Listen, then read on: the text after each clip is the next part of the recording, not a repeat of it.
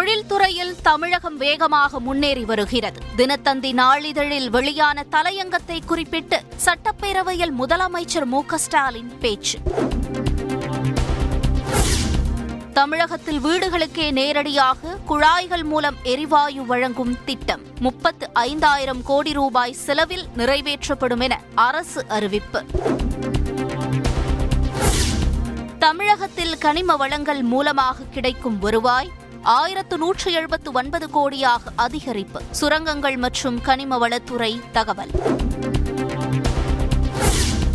GST உயர்வு பற்றிய வதந்திக்கு முற்றுப்புள்ளி வைக்குமாறு நிதியமைச்சர் பழனிவேல் தியாகராஜன் வலியுறுத்தல். மத்திய அரசுக்கு கடிதம் எழுதப் போவதாகவும் சட்டப்பேரவையில் தகவல்.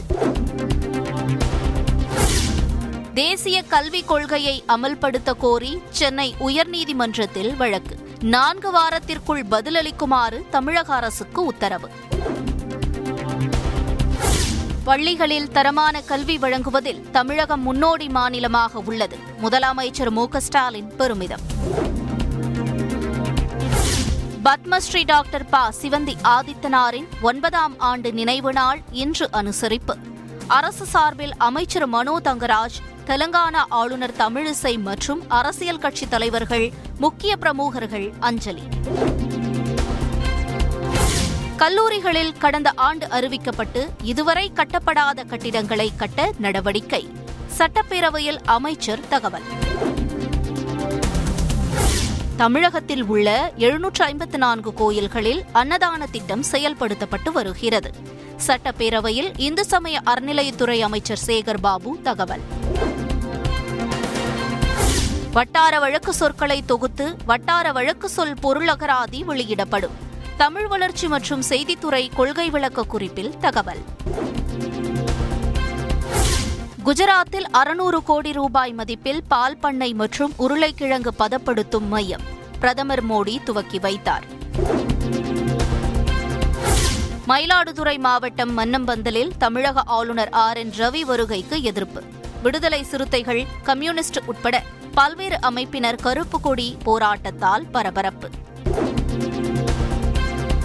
தமிழக ஆளுநர் உயிருக்கு அச்சுறுத்தல் ஏற்பட்டிருப்பதாக தமிழக பாஜக தலைவர் அண்ணாமலை குற்றச்சாட்டு.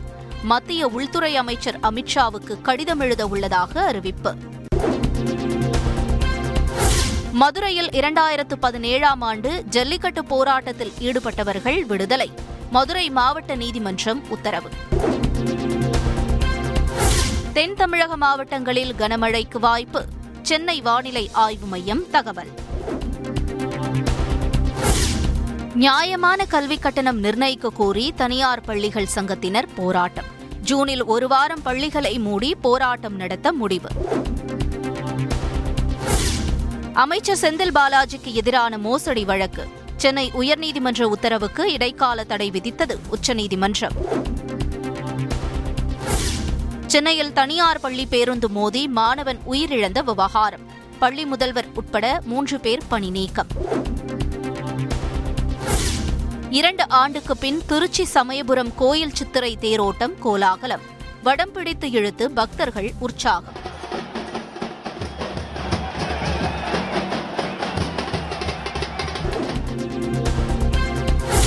விசாரணை அதிகாரிகளுக்கு மிரட்டல் விடுத்ததாக நடிகர் திலீப் மீது தாக்கல் செய்த எஃப்ஐஆரை ரத்து செய்ய கோரிய வழக்கு தள்ளுபடி. டிஸ்மிஸ் என ஒரே வார்த்தையில் தீர்ப்பளித்து கேரள உயர்நீதிமன்றம் அதிரடி. ஆப்கானிஸ்தானில் பள்ளியில் அடுத்தடுத்து மூன்று குண்டுகள் வெடிப்பு. ஆறு பேர் பலி ஏழு குழந்தைகள் உட்பட பதினான்கு பேர் காயம். இலங்கையில் ஒரு லிட்டர் பெட்ரோல் விலை முன்னூற்று முப்பத்தெட்டு ரூபாயாக அதிகரிப்பு. டீசல் விலை இருநூற்று எண்பத்து ஒன்பது ரூபாயாக உயர்ந்ததால் வாகன ஓட்டிகள் அதிர்ச்சி. விலைவாசி உயர்வை கண்டித்து இலங்கையில் கடைகள் அடைப்பு ரயில்கள் தாமதம். டயர்களை எரித்து போராட்டத்தில் ஈடுபட்ட மக்கள்.